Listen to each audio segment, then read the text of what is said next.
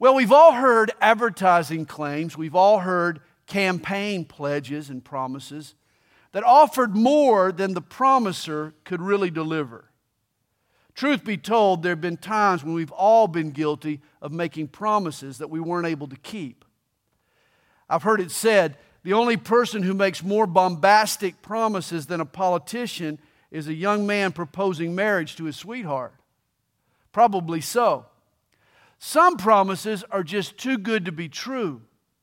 Yet God made a promise, and He repeated it throughout the Old Testament. A promise that for centuries was held suspect by Bible scholars and by theologians. God promised that He would return the Jews from the four corners of the earth back to their land, that He would regather them to the land He gave to Abraham, and that He would reestablish His kingdom. And for centuries, respected Christian scholarship scoffed at such an idea. Roman Catholic theologians assumed that God was through with the nation Israel. They spiritualized God's promises to the Jews and they applied them to the church. And yet, a few faithful voices dared to take the Bible literally. The Puritans, some of the reformers, were early advocates of a Jewish restoration. They wrote of, quote, the calling of the Jews. Of course, it turns out God's promises to the Jews was not too good to be true. After 19 centuries of waiting, that promise is being fulfilled today before our very eyes.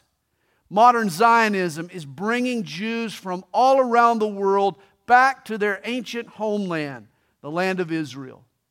One cynic author wrote Magnificent promises are always to be held suspect.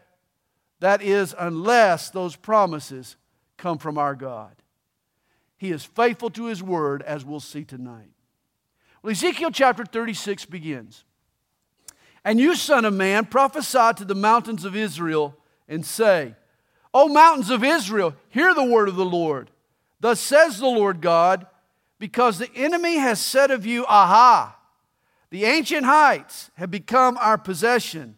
Therefore prophesy and say, Thus says the Lord God, because they made you desolate and swallowed you up on every side, so that you became the possession of the rest of the nations, and you are taken up by the lips of talkers and slandered by the people.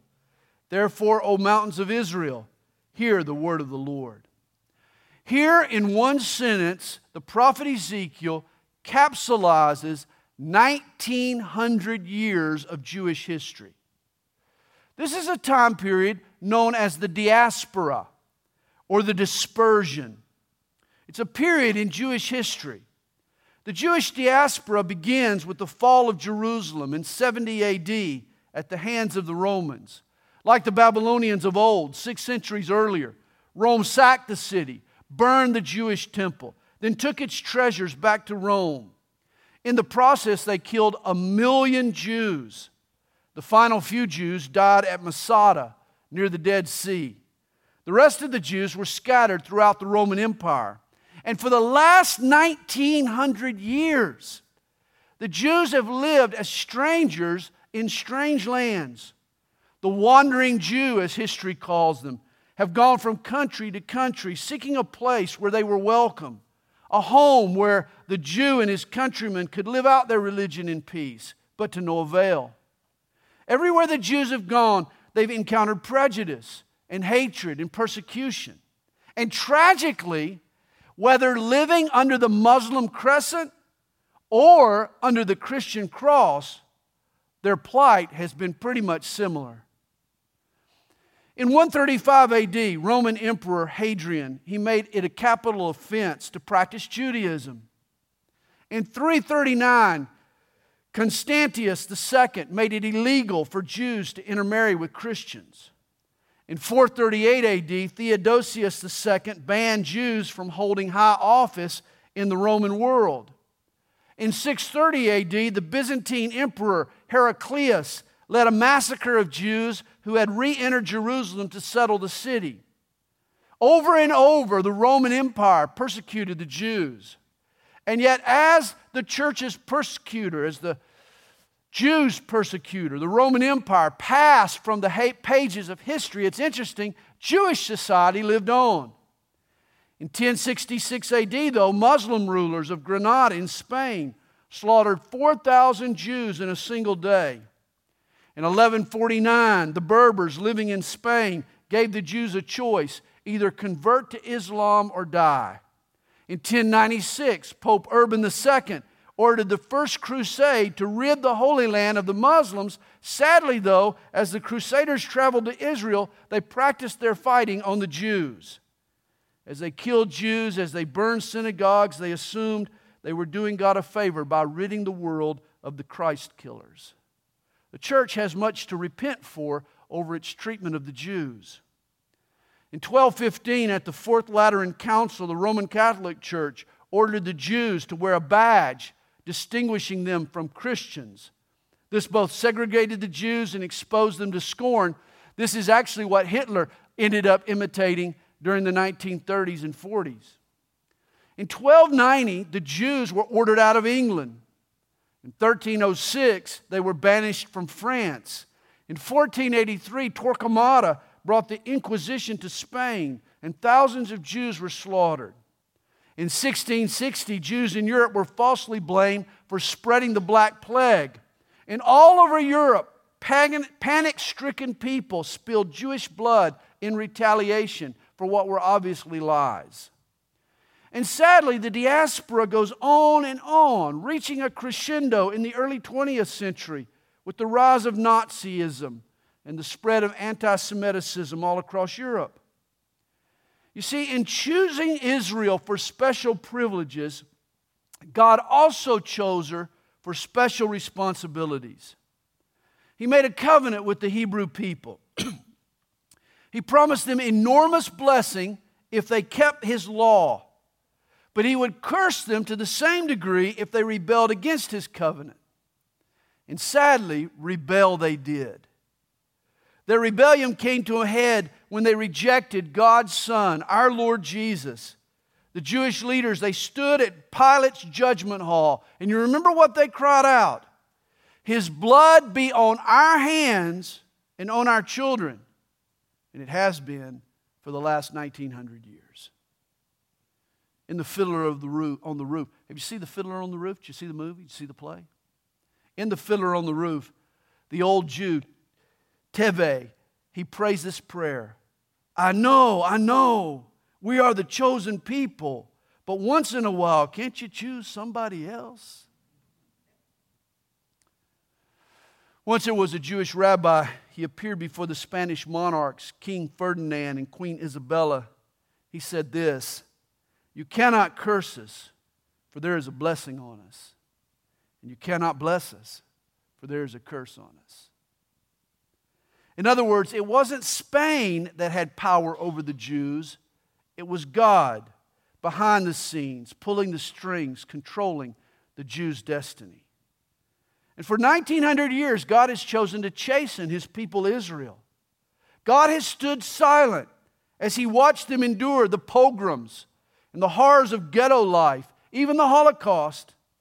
As Ezekiel said of the Jews here in verse 3 you became the possession of the rest of the nations, and you were slandered by the people. Yet all the while, God's promise of restoration kept echoing in the background.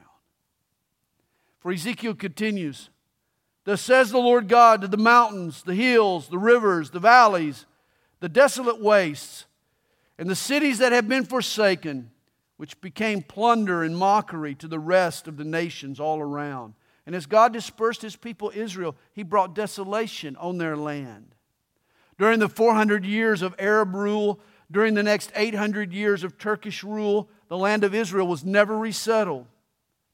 In 1881, only 300,000 people lived in all of Israel, compared to over 2 million people during Roman times. And most of those people weren't settled. They were nomads, Bedouins. Under the Arabs and the Turks, the land was mistreated. Vast forests that in biblical times were covered by trees were denuded. The land was stripped bare. At one point, Turkish rulers placed a tax on a landowner's trees, making it economically advantageous for him to cut down all his trees. This hastened the destruction and desolation of the land. Over time, Israel's fertile terraces had eroded. Her rich farmland had turned into either swamps or desert. The ecological cycle was so disrupted that the rains which once watered the land actually dried up. Mark Twain made a visit to Palestine in 1867, and he described the land as follows where, where prosperity has reigned and fallen, where glory had flamed and gone out, where beauty has dwelt and passed away, where gladness was and sorrow is, where the pomp of life has been and silence and death brood in its high places, there the reptile makes its home and mocks human vanity. To this region, one of the biblical prophecies is applied I will bring the land to desolation. No man can stand in this land and say the prophecy has not been fulfilled. God did bring desolation on the land as he scattered the Jews among the nations.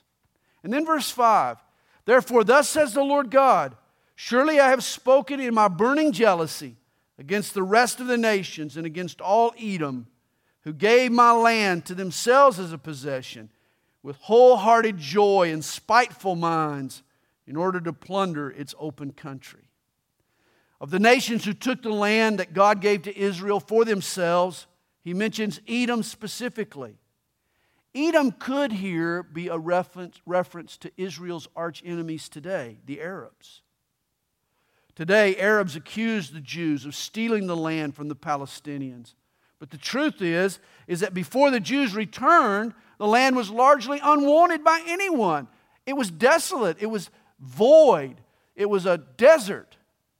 It was untilled and uncultivated and basically worthless. And yet, now that the Jews have turned the deserted land into a fruitful garden, the Arabs suddenly have claimed it as their own. You know, it's interesting. Israel's six million Jews occupy an area less than 8,000 square miles. That's about the size of New Jersey. Six million Jews occupy the, a state the size of New Jersey, about half the size of Switzerland whereas their Arab neighbors number 150 million, and they live on 5 million square miles of land. And yet, for some reason, the Arabs can't find room for the Palestinians. They want the Jews to give up their land to them. Perhaps this is part of what's inflaming God's burning jealousy here in verse 5. He goes on, therefore prophesy concerning the land of Israel and say to the mountains, the hills, the rivers, and the valleys, Thus says the Lord God, Behold, I have spoken in my jealousy and my fury, because you have borne the shame of the nations. Therefore, thus says the Lord God, I have raised my hand in an oath that surely the nations that are around you shall bear their own shame. But you, O mountains of Israel, you shall shoot forth your branches and yield your fruit to my people Israel, for they are about to come. Now realize the Jews and their rabbis, who over the years were forcibly removed from the land, they never relinquished their claim on the land of Israel or abandoned hope of returning. As a matter of fact, the heart cry of the diaspora Jew is found in Psalm 137, verse 5, where he cries out, if I forget you, O Jerusalem, let my right hand forget her skill. If I do not remember you, let my tongue cling to the roof of my mouth. If I do not exalt Jerusalem above my chief joy. The Jewish Talmud, or the traditions of the Jews, has a passage in it that reads Whosoever dwells outside the land of Israel is considered to have no God. They obviously maintained the goal of returning to their land. The Jews never relinquished their claim on the land. They always had the hope of returning to the land that God had given them. As a matter of fact, one of the great Hebrew prophets, Yehuda Halevi, who lived in Toledo, Spain in 1100 AD, he wrote a poem entitled Ode to Zion, Zion meaning Jerusalem. It reads as follows O city of the world, that is Jerusalem, with sacred splendor blessed, my spirit yearns to thee from out of the far off west. Had I eagle's wings, straight would I fly to thee, moisten thy hot dust with cheeks streaming free. In the east, in the east is my heart, and I dwell at the end of the west. How shall I join in your feasting? How shall I share in your jest? How shall my offerings be paid, my vows with performance be crowned, while Zion pineth in Edom's bonds, and I am spent in Arab's bound? All the beauties and treasures of Spain are worthless as dust in mine eyes, but the dust of the Lord's ruined house as a treasury of beauty I prize. The Jews have always longed to return home, have made it their goal to return to the land of Israel.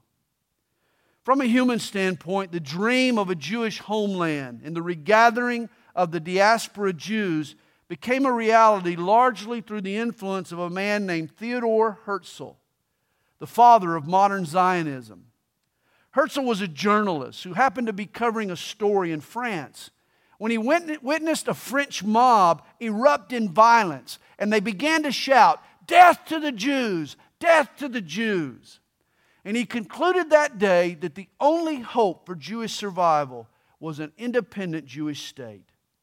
Herzl founded the Zionist organization and he began encouraging Jews to return to their ancient homeland of Israel.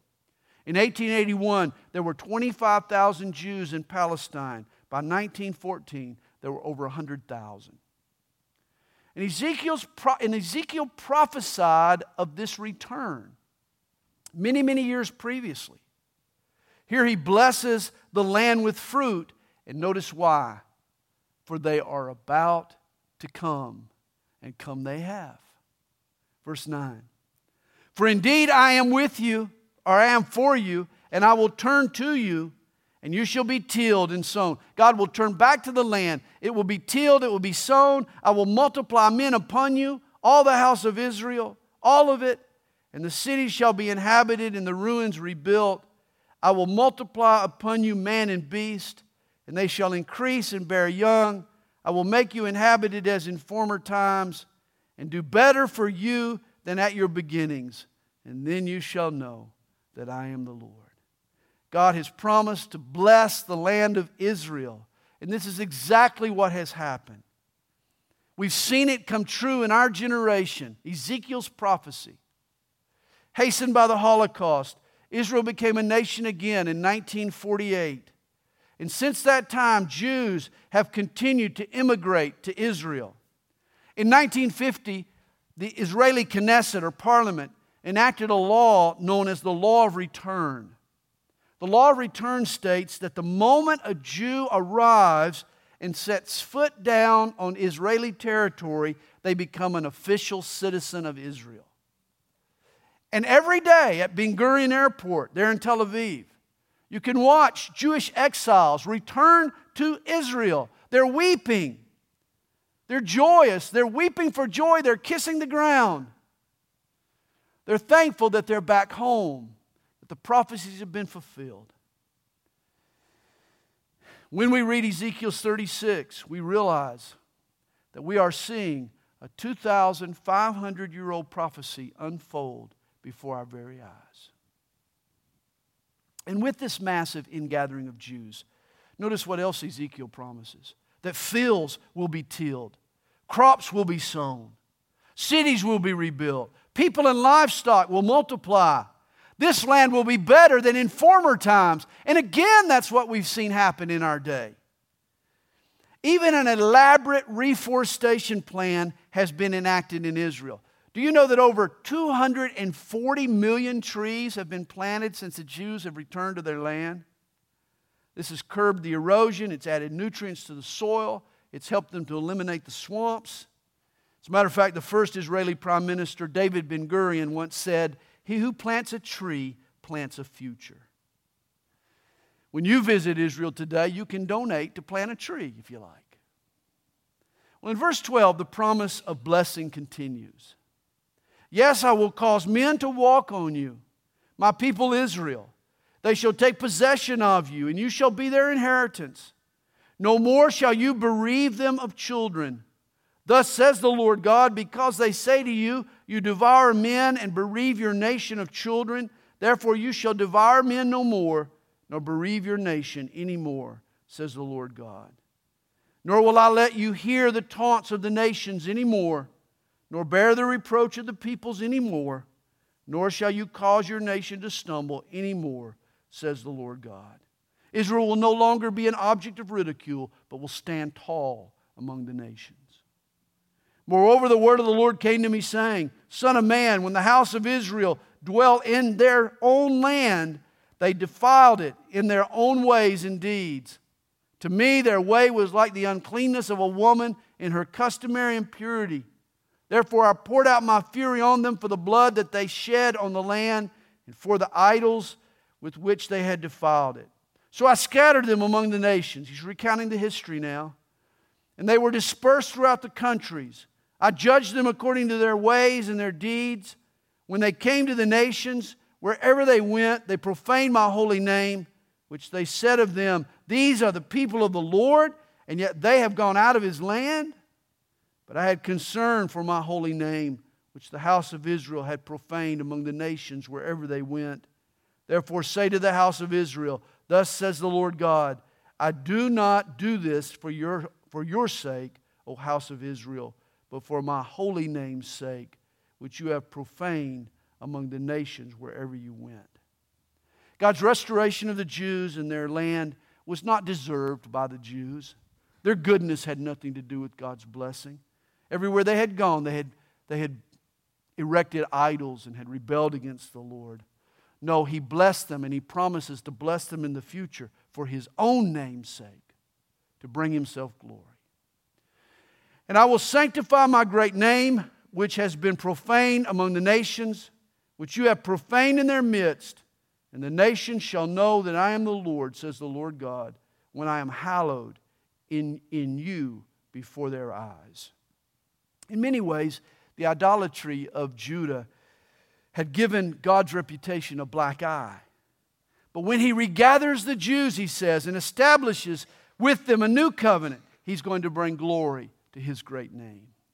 And this is what Ezekiel now promises in the next few verses. This passage and others like it, as in Jeremiah chapter 31, are identified as God's new covenant with Israel. Ezekiel lays out the new covenant in verses 24 through 28. He says, For I will take you from among the nations, gather you out of all countries, and bring you into your own land.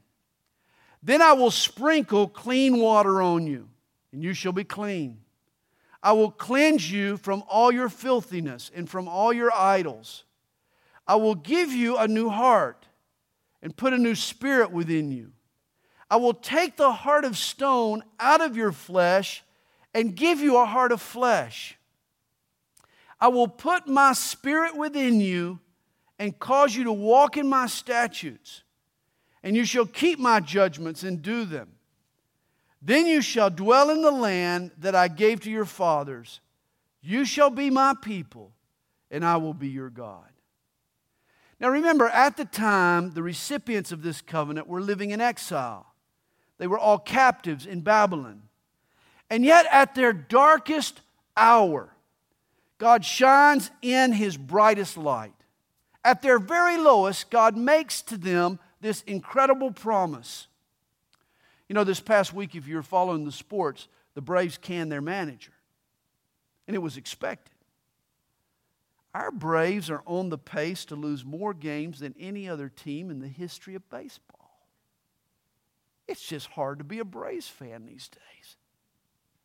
I guess something had to be done to shake up the team. So Fredi got fired.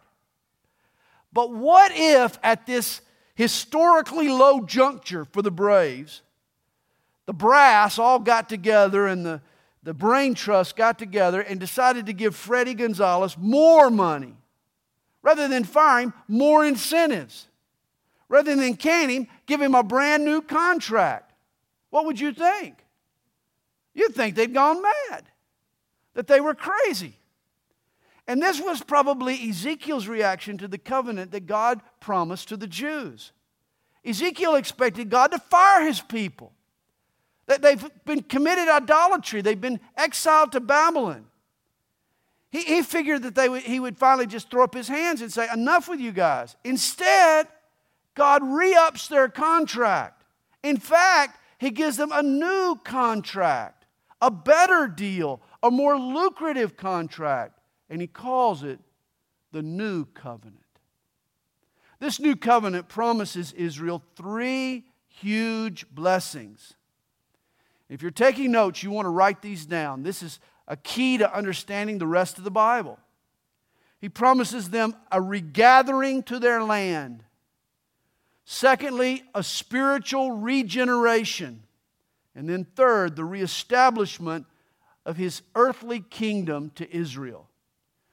The new covenant consists of three promises the regathering of the Jews to their land, a regeneration of their hearts, and a reestablishment of God's kingdom to the earth. First, the regathering of the Jews to the land. Verse 24 lays it out. I will take you from among the nations, gather you out of all countries, and bring you into your own land. Then comes the second part of the new covenant, the spiritual regeneration. Verse 25 I will sprinkle clean water on you, and you shall be clean. I will cleanse you from all your filthiness and from all your idols. I will give you a new heart and put a new spirit within you. I will take the heart of stone out of your flesh and give you a heart of flesh. I will put my spirit within you and cause you to walk in my statutes, and you will keep my judgments. Now remember, the old covenant consisted of a set of rules the law, the commandments. And the pressure, obviously, when you're under a law, it, the pressure's on you to obey that law, to live up to the rules. It was up to Israel to perform, to keep the law. Ultimately, God was proving that we couldn't do it on our own, that the very best human efforts are never enough to measure up to God's perfect standards. This is why the old covenant failed. The Jews were unable to keep it. But the new covenant works differently. For rather than be based on man's performance, under the new covenant, God does all the work. You see, the old covenant was back breaking, the new covenant is knee bending.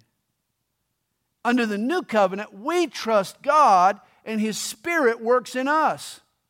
It's not about our performance, it's about God's work in us.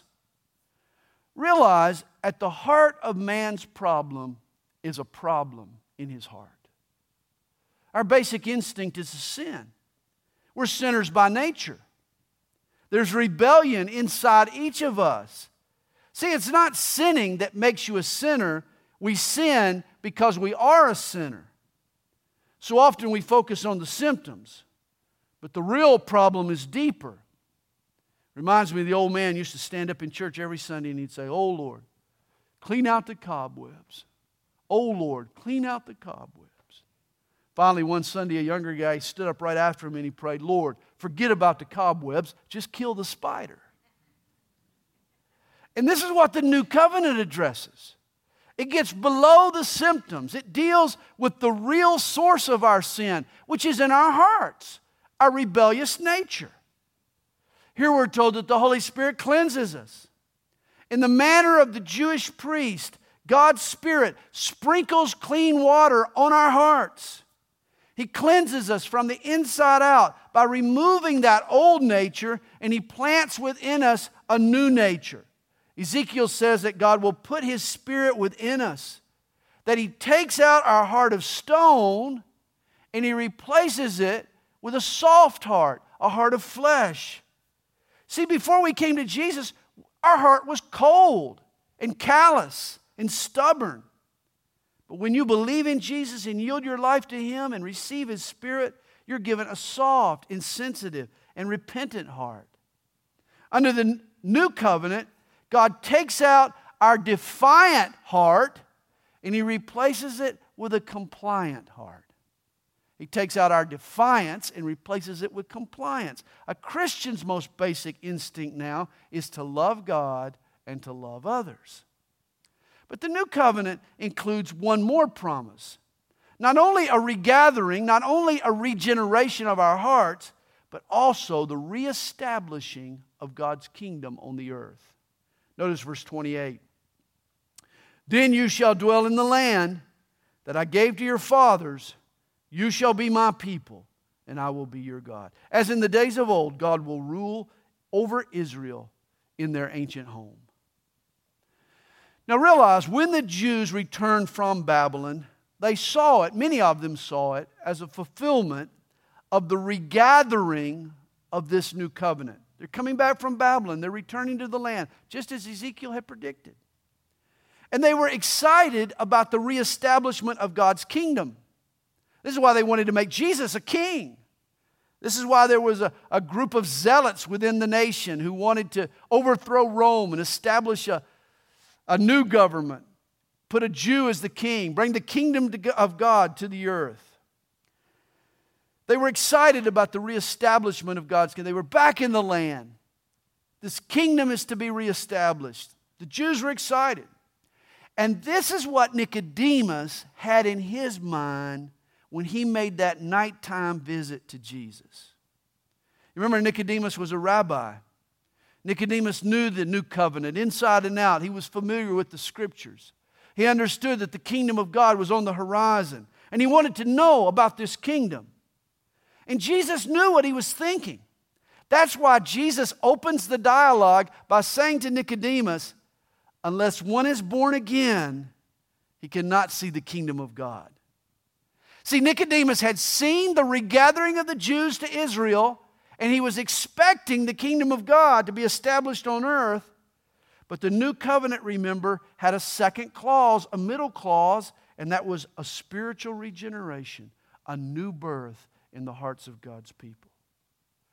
Perhaps Nicodemus mistook the zeal of the Pharisees for this regeneration. Maybe he thought that the nation had already been regenerated.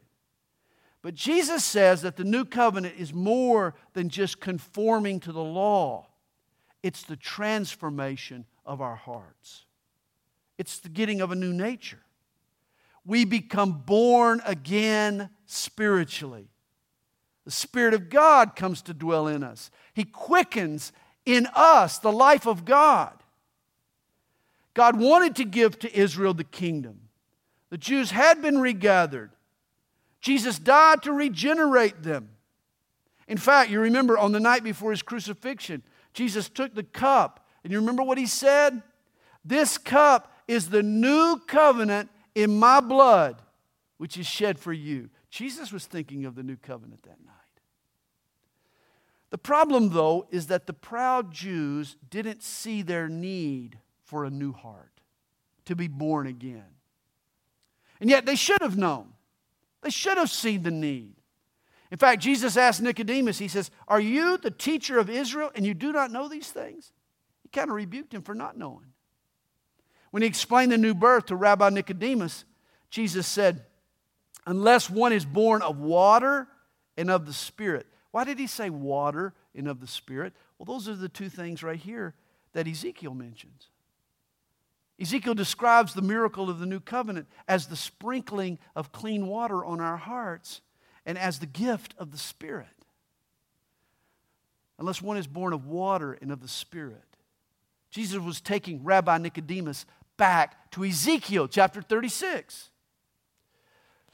It's interesting, fast forward a few months after Jesus' crucifixion and resurrection. In Acts 3, verse 19, there, Peter preaches the gospel to the Jewish leaders. And I believe in his sermon, he references the new covenant and the coming of God's kingdom. In fact, he actually invites them to receive the kingdom. He says to the Jews, Repent therefore and be converted, that your sins may be blotted out. Why? So that times of refreshing may come from the presence of the Lord, and that he may send Jesus Christ, who was preached to you before, whom heaven must receive until the time of restoration of all things. They had been regathered to the land. Had they repented that day at the preaching of the gospel, they would have been regenerated, which would have then opened up the door for Jesus to return and reestablish his kingdom. It could have all happened in 32 AD when Peter preached the gospel to the Jewish leaders. Sadly, though, the Jews rejected his message. They refused to embrace Jesus, and thus the kingdom didn't come. Instead, God offered the gospel to the Gentiles. And for the last 1900 years, God has overseen a great harvest of souls, and He's building up His church of redeemed and transformed Gentiles, which includes you and me. And yet, the provisions of this new covenant remain. And they are intended for Israel, for the Jews. And I believe in the last days, God will turn his attention back to the Jewish people. Once the church is raptured, Israel will repent and they'll believe in Jesus. And God will take out their heart of stone and replace it with a heart of flesh. Romans 11, verse 26 reads, All Israel will be saved. In fact, Isaiah 11, 11 makes a phenomenal promise. It says, It shall come to pass in that day that the Lord shall set his hand again a second time to recover the remnant of his people. He will set his hand a second time. The first time he brought the Jews back to, to Israel, they came from Babylon. The second time, we're seeing it come to pass before our very eyes in these last days. And these regathered Jews will put their faith in Jesus. Zechariah 12 puts it they will look on him whom they have pierced. Certainly, it'll take great tribulation to humble them and to get them to see their need. But they will. They'll see their need for Jesus. The Lord will return when they repent, and he will reestablish his kingdom. Verse 29 continues I will deliver you from all your uncleanness. I will call for the grain and multiply it, and bring no famine upon you. And I will multiply the fruit of your trees and the increase of your fields, so that you need never again bear the reproach of famine among the nations. And this has happened in modern Israel. It's, it's been a miracle, really. You, you need to realize that a tiny nation like Israel now tops all European nations in gross national product per person. Did you know that Israel's national GNP is $300 billion? Israel is now the breadbasket of Europe. She has the most advanced agricultural technology in the world. Each year, Israel is a top 10 leading flour provider. Israel is one of the world's leading technology centers. It harvests minerals from the Dead Sea. It has rich reserves of natural gas. It's a world leader in diamond exports. Much of what the Israelis touch seems to turn to gold. I think God is blessing his people once again. As he returns them to the land, he's blessing them, he's reviving the land, he's, he's enriching them. Verse 31 Then you will remember your evil ways and your deeds, that they were not good, and you will loathe yourself in your own sight for your iniquities and your abominations. Not for your sake do I do this, says the Lord God. Let it be known to you. Be ashamed and confounded for your own ways, O house of Israel. Now, obviously, this has not yet happened. Israel has not yet repented of their sins. Today, its successes are attributed to the Jewish spirit, to their great will to survive, not to God's grace. That realization won't occur until the end times. In fact, when we study next week, Ezekiel 38 and 39, we'll see the event in their future that God uses to humble his people and to turn them back to him. Verse 33 Thus says the Lord God, on, that, on the day that I cleanse you from all your iniquities, I will also enable you to dwell in the cities, and the ruins shall be rebuilt. And everywhere you go in Israel today, you visit cities that have been built, built on top of the tells or on the ancient ruins. It's exactly what Ezekiel predicted. The desolate land shall be tilled instead of lying desolate in the sight of all who pass by. So they will say, This land that was desolate has become like the Garden of Eden, and the wasted, desolate, and ruined cities are now fortified and inhabited. Early Zionist pioneers to Israel in the late 1800s, early 1900s, they drained swamps, they stopped erosion, they dug wells, they enriched the soil, they found new forms of irrigation, and they literally transformed this barren land into a Garden of Eden. It's just so impressive to go to Israel today. You should go with me next time. It's impressive to go to Israel and witness the transformation of this ancient land. These once barren fields are now fertile. These once vacant cities are now bustling with traffic, just as Ezekiel said. Verse 36 Then the nations which are left all around you shall know that I, the Lord, have rebuilt the ruined places and planted what was desolate. I, the Lord, have spoken it, and I will do it. Thus says the Lord God I will also let the house of Israel inquire of me to do this for them. I will increase their men like a flock, like a flock offered as holy sacrifices, like the flock at Jerusalem on its feast days. So shall the ruined cities be filled with flocks of men, and then they shall know that I am the Lord. Jerusalem's population would explode during the feast days. Everyone would come up to the temple to worship. But Ezekiel predicts that Jerusalem won't just be crowded on feast days, but a flock of Jews will inhabit Jerusalem every day. Chapter 37 The hand of the Lord came upon me and brought me out in the spirit of the Lord and set me down in the midst of the valley, and it was full of bones. Here we arrive at Ezekiel's vision of the valley of dry bones. God is about to show the prophet a vision. The Lord told Ezekiel that he was going to regather his people to the land. Now, in chapter 37, he is going to demonstrate how. How that regathering is going to occur. He takes Ezekiel out to an enormous graveyard. It's full, it's a valley full of human skeletons, decaying bones. We're told, then he caused me to pass by them all around. And behold, there were very many in the open valley, and indeed they were very dry. Obviously, these bones have been there for a long time. They were brittle bones. And Ezekiel's vision is for the end times, after a long time, after these bones have been lying in the valley for a very long time. And he said to me, Son of man, can these bones live? That was a tough question for Ezekiel. He's not sure. He doesn't know what God's up to. But I love Ezekiel's response. So I answered, Oh Lord God, you know. How about passing the question? Again, he said to me, Prophesy to these bones and say to them, O dry bones, hear the word of the Lord. God commands Ezekiel to preach to a graveyard of bones. I've heard of pastors complain of having to preach to a dead congregation, but this kind of takes a cake. And thus the Lord God, and thus, and thus says the Lord God to these bones, Surely I will cause breath to enter into you, and you shall live. The Hebrew word for breath is ruach. It's often translated wind or spirit. And here the Lord is going to breathe spirit, life into these skeletons. But it won't happen yet.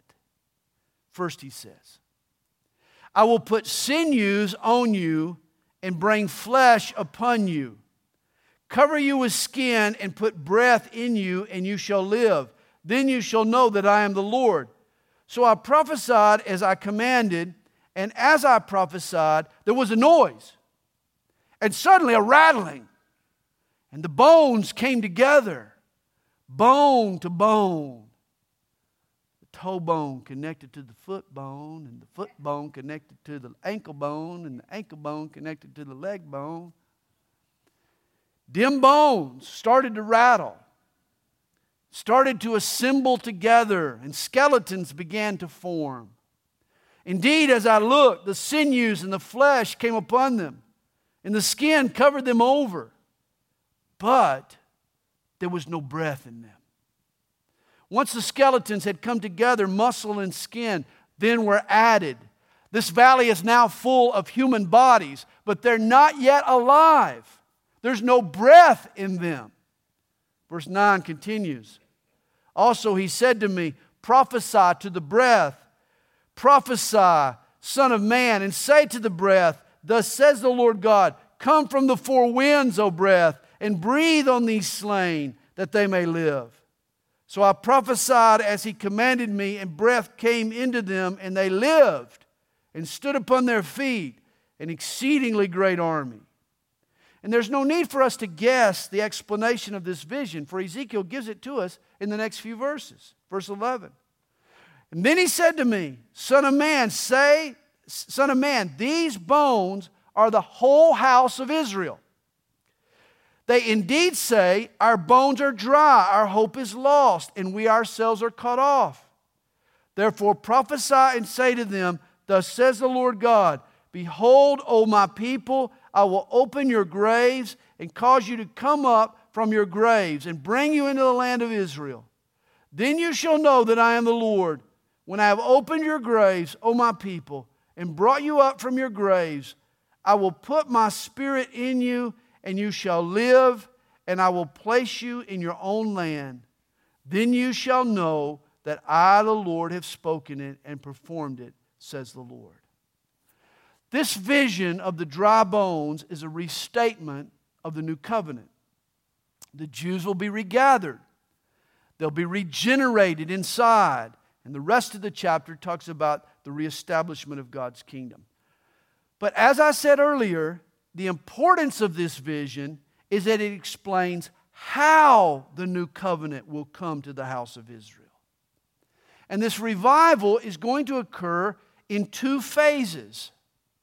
First, God is going to resurrect a secular nation. He's going to bring to life dry bones. He's going to clothe them with muscle and sinew and flesh, but there'll be no breath in them, no spirit, no life of God. The nation of Israel will be regathered as a sinful state. They still need the breath of God, they need His Spirit in them. Thus, at a later time, God will put His Spirit in them, and Israel will experience the spiritual regeneration of the new covenant. I believe Jesus foreshadowed this in the upper room when he breathed on his disciples and said to them, Receive the Holy Spirit. One day the whole nation will receive the Spirit. And if you think about it, this is what is happening in our world today. Today, there is a very vocal religious minority in Israel, but the modern state of Israel is a secular state. In fact, Zionism was never a religious movement. Herzl's book, The Jewish State, expresses his own agnosticism and his disdain for the Bible. Herzl envisioned Israel as a secular state run by, and I quote, an immoral band of free thinkers. He even designed a secular flag for Israel before it was changed.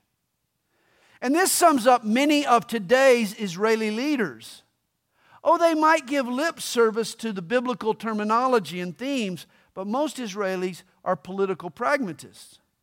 They don't have much faith in God, they're trusting in themselves. And notice here, these bones, they come together slowly, gradually. Verse 7 puts it the bones came together, bone to bone. They were assembled carefully. And this is how the Jewish nation has been reconstituted. After World War I, the Jewish population in the land of Israel was around 50,000 people. But from there, the numbers have increased over the years. By 1922, there were 83,000 Jews living in Israel. By 1935, the Jewish population had grown to 300,000. By 1948, in the birth of the state of Israel, the Jewish population was 640,000. In 1965, the population had grown to 2.2 million. It was 3.5 million in 1990. And today, there are 6.1 million Jews in Israel. The bones have come together, bone to bone to bone. It's been slowly, it's been gradual.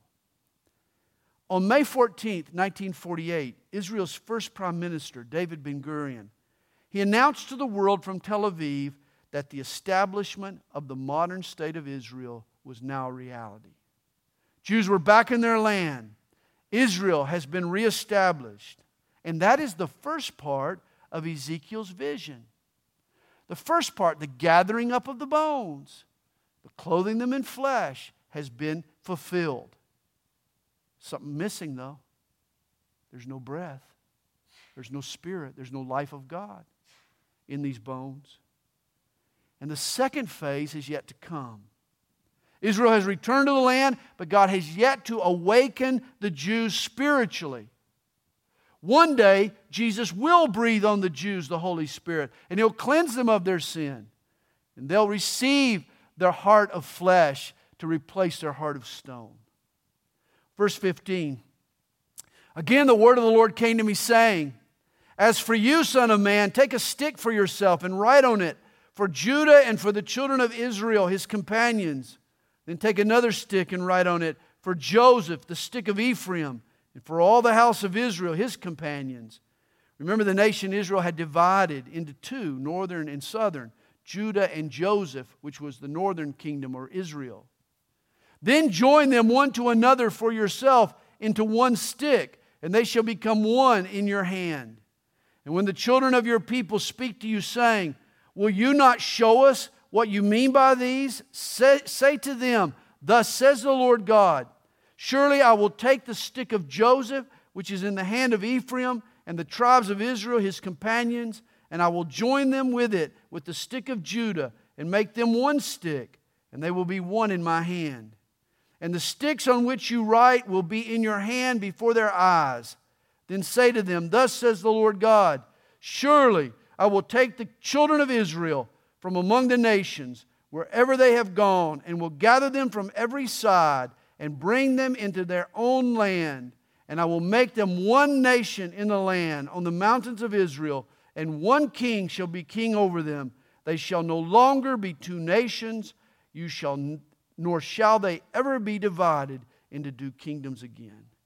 God will reunite the northern kingdom, the southern kingdom, Israel and Judah. He'll reunite them into one nation, and this time it will stick. Supposed to be a little play on words because of the two sticks, but you know, I'm just making sure you're still awake.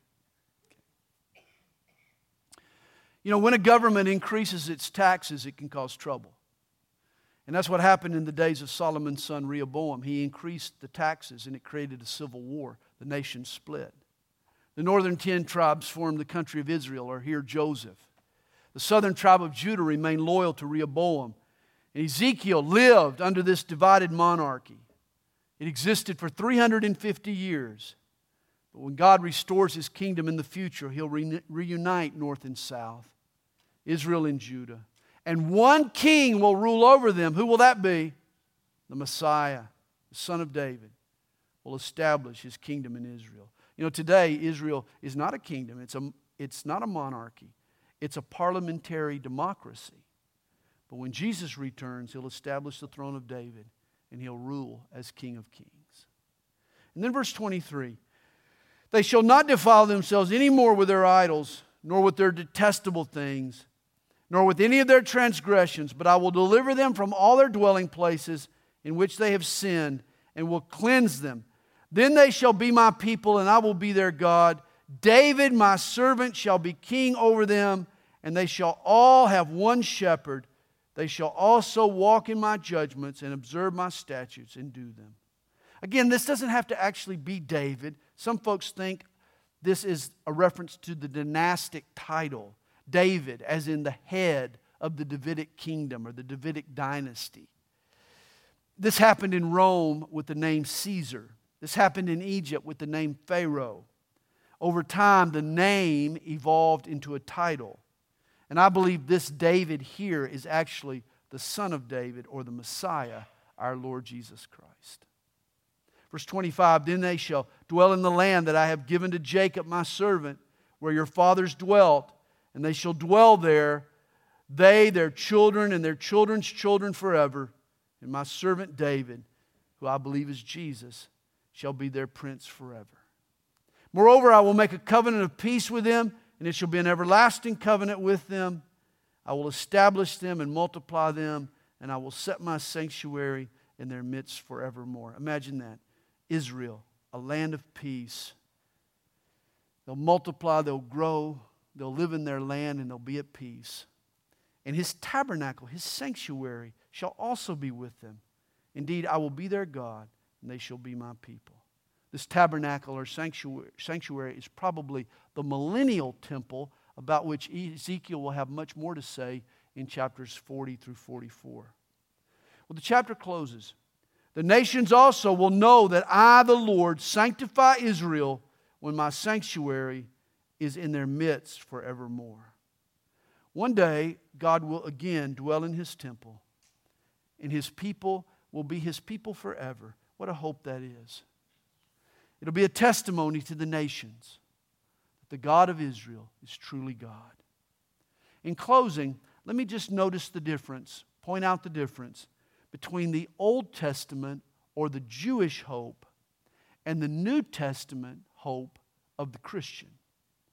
Remember, the Jews were waiting for God to come to earth and dwell among his people, whereas we as Christians are waiting to leave this earth and dwell with Jesus